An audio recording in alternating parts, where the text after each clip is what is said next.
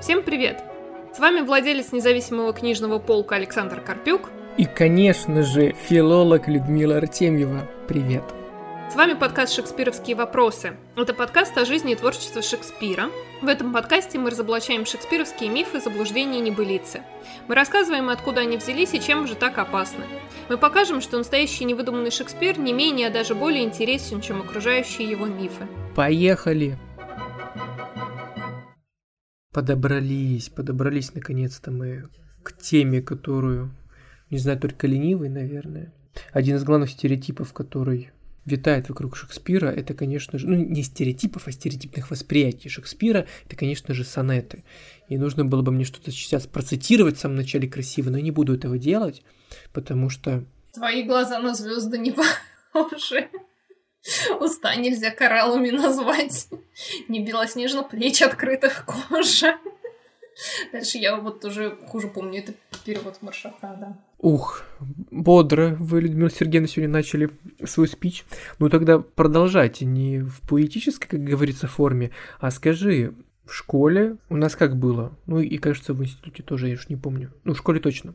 Что все сонеты можно условно разделить на категории, да, Наш мозг устроен так, что нам так легче воспринимать весь массив информации, которую мы получаем. И нам говорили, что вот этот посвящен вот этой группе, скажем так, людей, этот этой, этот этой. И вот ты обмолвилась перед записью, что оказывается все было немножко, скажем так, по-другому. А кому в итоге тогда посвящали сонеты, и неужели это не так? То есть в школе говорили все не так, как было на самом деле? Мы не знаем, кому посвящались сонеты. Как мы уже упоминали в предыдущем выпуске, когда говорили про графа Саутгемптона, вот есть предположение, что сонеты посвящены ему. Доказательств этому нет, и само посвящение WH вообще принадлежит издателю, а не Шекспиру. Так что здесь нет однозначного ответа на вопрос. Но с сонетами у нас э, связано два таких вот заблуждения. Первое, самое большое заблуждение – что по сонетам можно восстановить биографию Шекспира, поскольку это поэтические произведения, написанные не от первого лица. А мы, опять же, покалечены романтическим представлением обо всем на свете. Как ты там говорила, э, романтическая дихотомия, да? Я правильно запомнила? Вот. Да, я... да. Здесь не дихотомия, но в общем, просто представление видеть за лирическим я, видеть биографического автора, это такой вот романтический ход. Ну, то есть вот сразу из этих сонетов делается вывод, то, что по ним можно восстановить э, биографию автора. Естественно, это так не работает, но многие исследователи предпринимали попытку восстановить жизнь Шекспира, тем более, что о ней же известно ну, не слишком много, по сонетам. Э, вплоть до того, что, например, в каком-то сонете упоминается хромота. И они такие, ага, Шекспир болел, хромал из-за своей болезни. И поэтому играл незначительные роли в театре. Ну, чем не логика? Но, естественно, самое глобальное биографическое допущение, которое делается в связи с сонетами, это о любовной жизни Шекспира. Поскольку из 154 сонетов 126, кажется, посвящены, обращены, вернее, не то что обращены просто к юному прекрасному другу, мужчине. Вторая часть меньше обращена к смуглой даме. Делается вывод, что у Шекспира был любовник и была любовница. Поскольку в одном из сонетов упоминается, что смуглая дама Шекспиру, точнее, лирическому я сонета изменила, значит, у них был любовный треугольник. И, естественно, люди начинают искать кандидатов на роль юного друга и на роль смуглой дамы. Вот один из э, кандидатов на роль прекрасного друга, как я уже упоминала, это граф Саутгемптон из-за посвящения предваряющего сонета. И из-за того, что он был такой миловидный юноша. Со смуглыми дамами там куча различных вариантов. Начинаются еще спекуляции на тему, как понималась смуглость во времена Шекспира. То есть, действительно, она была смуглой или она там не была. По-английски dark, и, может быть, это просто темные, например, волосы, а не смуглая кожа. Может быть, она там была итальянского происхождения, поэтому... В общем, вариантов множество. Доказательств, ну, примерно никаких.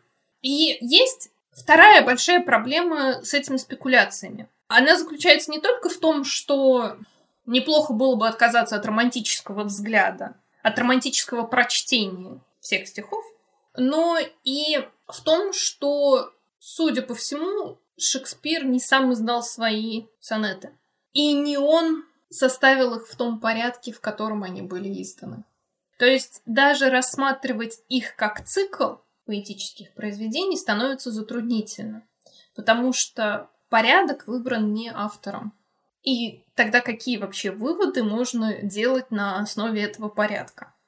У меня, если честно, теперь очень много вопросов. Точнее, как, я понял, в случае с сонетами остается только одно. Просто их читать и получить удовольствие. В принципе, вот эта мысль, которую сейчас озвучила, она так или иначе проходит как-то сквозь все наши подкасты, что иногда не ломайте голову, и тем более, если вы не специалист этими занимаетесь, ну просто читайте и получайте удовольствие.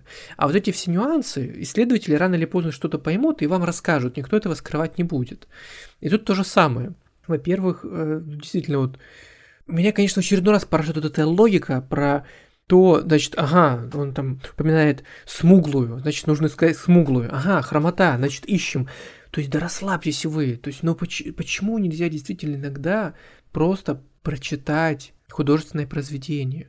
Мы об этом с тобой сколько раз говорили, что когда мы подходим, например, к картине, к живописи, да, мы же, надеюсь, не думаем о том, условно, ага, он тут сделал мазок криво, наверное, он был, там, у него, э, не знаю, рука была изуродована. Эпилептик. Да-да-да, что-нибудь такое, да, в общем, все что угодно, но нет же. Может быть, потому что у нас базы не хватает, чтобы так оценивать, понимаешь? Может быть. И тогда бы мы тоже и картины так бы же оценивали, говорили, а, наверное, он был там такой, секой, такой. Но тут же все то же самое с музыкой, с кино.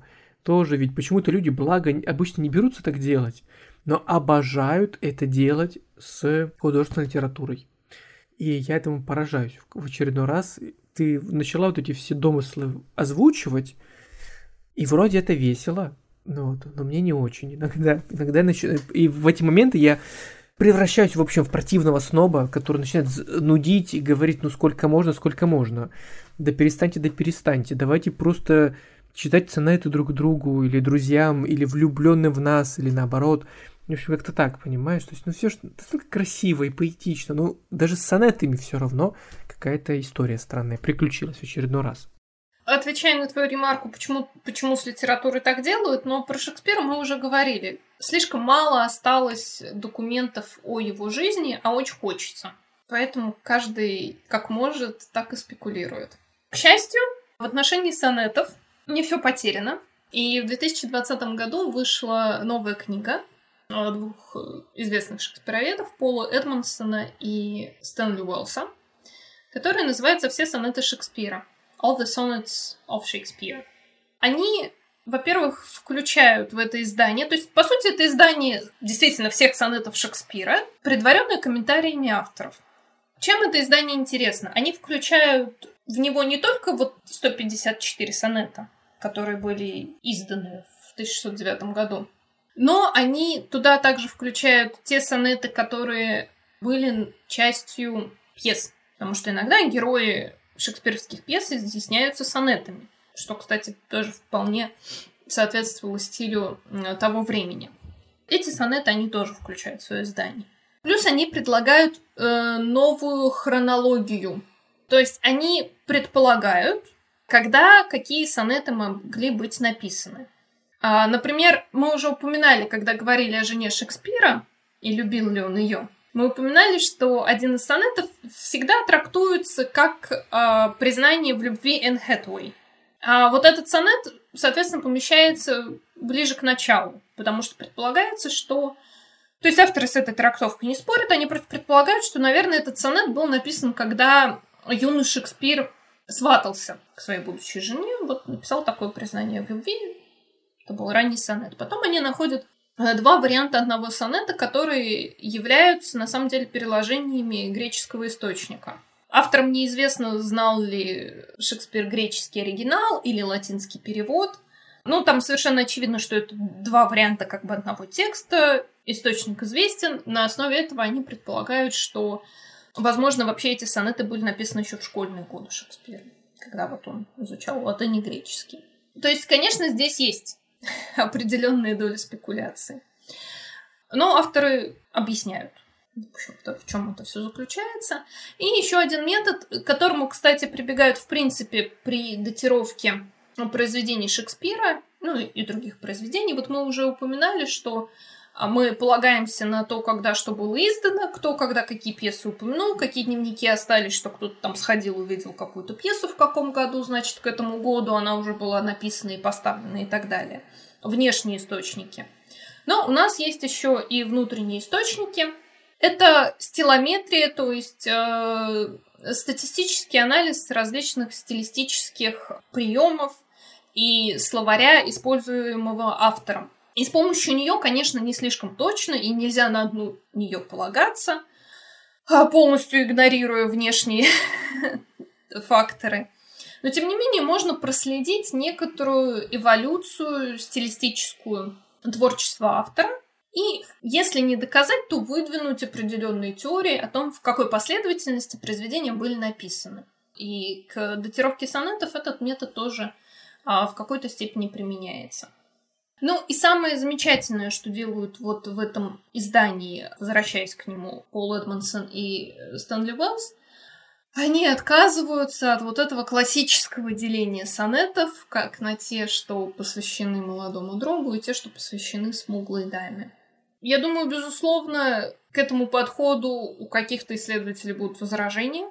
Там какой-то датировки, например, порядку расстановки сонетов. Это абсолютно нормально, потому что мы все предполагаем, предполагаем в меру имеющихся у нас данных. Но это хороший, свежий подход, который нам предлагает посмотреть на сонеты иначе. И это все-таки довольно основательный труд, потому что новые хронологии сонетов предлагается периодически. Иногда вот даже на а, русских конференциях приходит какой-нибудь математик, говорит, я тут все посчитал. Но такие математики, они, к сожалению, довольно часто игнорируют известные факты из жизни Шекспира. И, то есть, их хронология полностью произвольна. То есть, вот здесь совсем вольнодумничества нету. То есть, факты, установленные факты жизни автора не игнорируются. Хотя, конечно, есть определенная доля допущений. Но без этого тоже никуда. Мы просто должны с этим считаться, мы должны осознавать, что это допущение, не называть его фактом. Но это не значит, что нам нельзя их делать. То есть правильно ли я понимаю, что в принципе цифры нельзя всегда использовать ради того, чтобы понять, ну, условно понять какую-то периодизацию или еще что-то. И в итоге получается так, что даже классическая математика, ну, плюс-минус, да, может быть не самым хорошим орудием в руках человека, который, ну, хочет притянуть какие-то факты за уши и при этом оперирует, например, только лишь цифрами, отвергая какие-то биографические моменты. Да, так то есть получается. Безусловно. А, это не столько математика, это статистика больше, да, то есть э, как часто такое-то слово, грубо говоря, употребляется в произведениях такого-то автора или в такой-то период его творчества. И, безусловно, во-первых, чтобы можно было хоть сколько-то полагаться на результаты этого метода исследования, нужно, чтобы эксперимент был добросовестно спроектирован и проведен. То есть это должны быть э, четко установленные размеры образцов текстов, которых мы считаем, должно проверяться. Мы не должны индексы подсчета менять в соответствии с полученными результатами и так далее. Ну и потом, конечно, нужно учитывать совокупность доказательств. И в этом смысле стилометрия, то есть вот этот вот статистический анализ, это один из подходов, одно из возможных доказательств, которое, ну, само по себе не очень достаточно.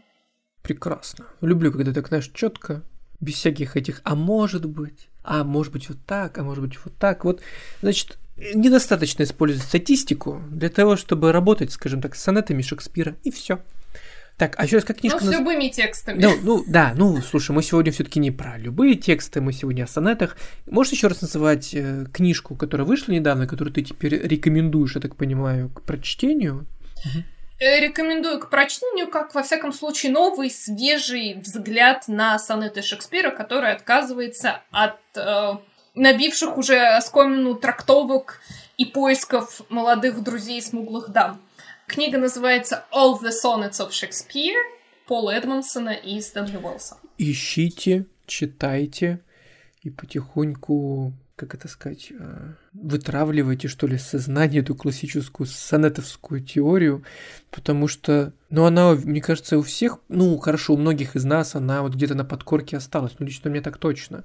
И при том, что я вообще почти ничего не помню, не буду врать, из школьной программы по литературе, но этот факт у меня четко вот где-то вот здесь есть, и я уверен, что вот эти он посвятил вот этому, вот этому, вот этому. Но вот, как оказалось, не все так просто. Да и, знаете, мне кажется, было бы скучно, если бы все было настолько очевидно. Ну, тем более, вот представь, я тоже сейчас подумал, напоследок скажу. Вот сидит условно автор и думает, так, Значит, мне нужно написать, ну, грубо говоря, 5 сонетов вот этому, 5 сонетов вот этому, там, и 23 вот этому. Ну, это же вообще бред, ну, так же это не делается. Ну, любой, мне кажется, пишущий человек, но если он исключит, ну, ну, не знаю, не пишет а, о станках для бритья для какой-то компании, да, то есть у него там кон- четкий контент-план, и он его придерживается. Но не пишет автор так. Ну вот нет такой же математики четкой. Ну согласись, ну это же так не работает.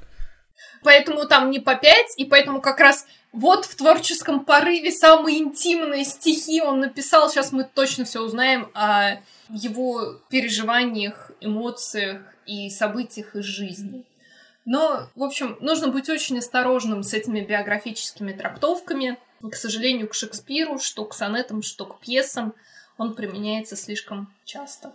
Напоследок я представил такой футуристический такой сюжет. Кто-то ли через 200 слушает этот подкаст, проводит анализ и делает какой-то вывод о том, что мы вот видите, вот в этом-то выпуске этого подкаста это бы прям чувствовался какой-то порыв к этой идее сонетов, он прочувствовался. Вот видите, вот я провел анализ, вот это же свидетельство этому. Но нет. Не было порыва в этом подкасте, не было. Это был, дорогие... Ты думаешь, нашу биографию будут восстанавливать по нашим подкастам? А представь. Вот ничего не останется, одни подкасты останутся. Ой, чего только люди о нас, Люда, не подумают, потому Надо что... тогда, прежде чем умереть, успеть почистить все истории. Да. И все переписки. Все переписки и лучше все подкасты подогнать так, чтобы было все идеальная биография, чтобы не было никаких вопросов о смуглых, темных, светлых, низких, высоких и так далее, потому что, ой, замучают нас, замучают. В общем, забывайте про мифы, живите своей жизнью и не бойтесь и не подгоняйте факты. Я вас очень прошу, потому что чем больше я слушаю Люду в этом подкасте, чем больше убеждаюсь, что книжки нужно читать, получать от этого удовольствие и не искать каких-то скрытых смыслов, потому что начнете искать скрытые смыслы, понесет вас в такие дали, что действительно будете находить очень странные сюжеты там, где их и близко нет. В очередной раз благодарю тебя и это прекрасная затея продолжается в своем развитии, и это прекрасно. Спасибо тебе еще раз за это. Ну а вам, если мы вас еще не испугали, желаю прекрасных прослушиваний, дослушиваний и до скорых книжных литературоведческих встреч. Пока. Пока-пока.